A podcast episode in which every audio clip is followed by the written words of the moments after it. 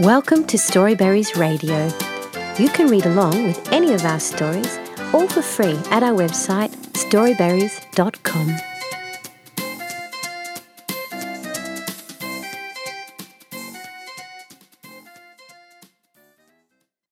Baby Bunny and the Easter Picnic by Jade Maître.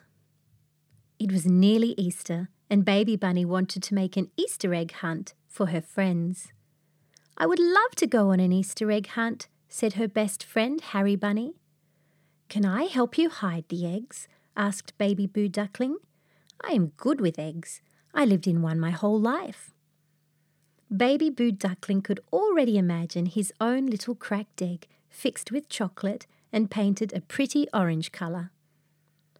But if you hide the eggs with me, said Baby Bunny, you won't be able to find the eggs, and finding eggs is all the fun. If Baby Boo Duckling is hiding the Easter eggs, then I want to too, said Sarah Fluff Bunny. And if Baby Boo Duckling and Sarah are allowed to hide the eggs, then I should be able to help hide them too, said Harry Bunny. I have a quick and quivery nose that is good for sniffing out the right hiding places. Don't let us miss out on the fun, said friends Furzel, Wurzel, and Wesley.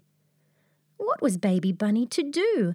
It was no use hiding Easter eggs if all her friends were hiding them with her. I know, Baby Bunny decided.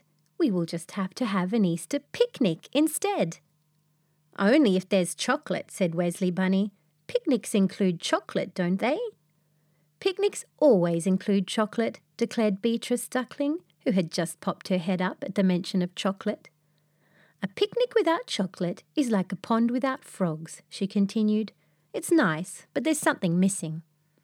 And besides, said Baby Bunny, this is an Easter picnic, in which case I think all we need is Easter eggs and tea. We needn't even eat sandwiches. And so the friends found a picnic basket and filled it up. They filled it with chocolate eggs in pink, orange, and blue, one for every guest. And then some. They had rosehip tea and lemon and ginger and chai. They played hopscotch and pin the tail on the rabbit. Sarah Fluff Bunny also showed the ducklings how to have wheelbarrow races.